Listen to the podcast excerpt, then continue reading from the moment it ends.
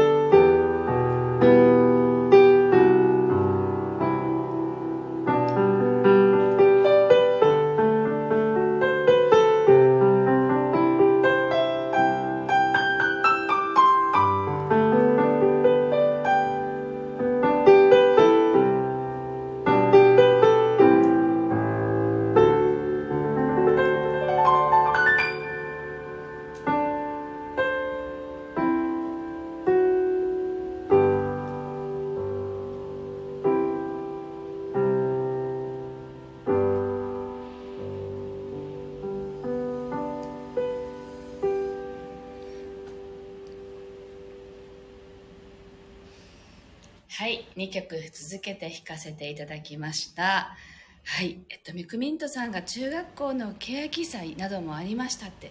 欅祭って初めて聞きました。きっとね、沖縄ではないですね。これはどういうものなんだろう。合唱コンクールや吹奏楽部の発表会などのことなんですか？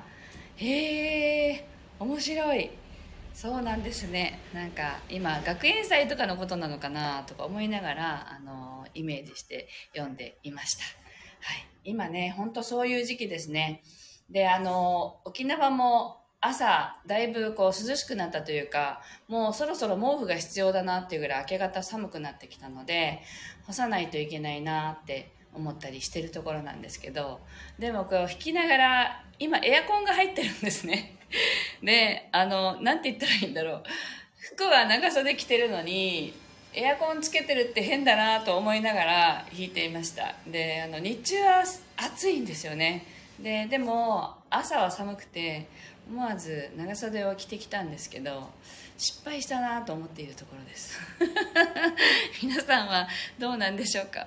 はい。あミクミンタソウがそうですって。あ欅祭ってこういう音楽系のね発表会のことを言うのかな？ありがとうございます。教えてくださって。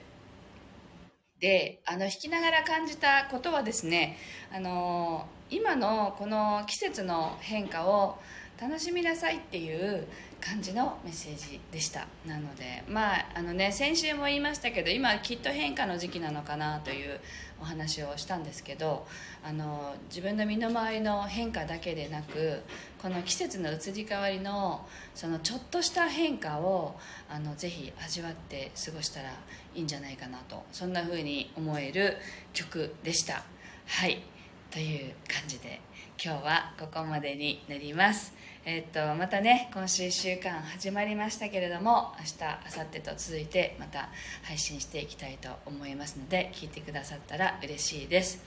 でえっと今週今週じゃない来週の月曜日になるのかな？あの来週月曜日のえっと、満月の日の翌日は、えっと、夜8時からめぐりんと一緒にめぐりんのインスタのアカウントでライブ配信の予定です。で横浜11月2425のセッションについてですが25日の、えっと、心体魂三位一体の3人のセラピストでやる、えっと、コラボセッションは満席になりました。ありがとうございました。そして 24日のあの私の単独セッションですね。音の処方箋の方は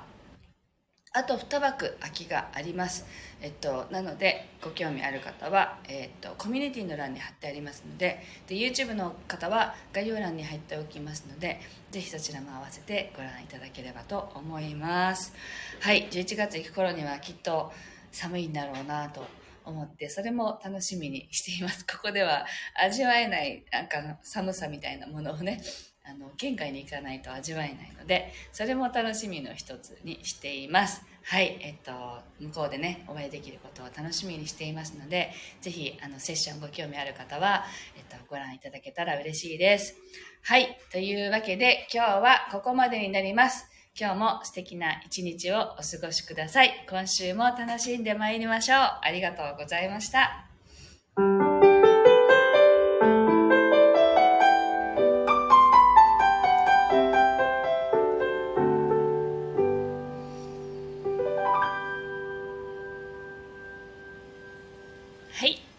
がとうございました。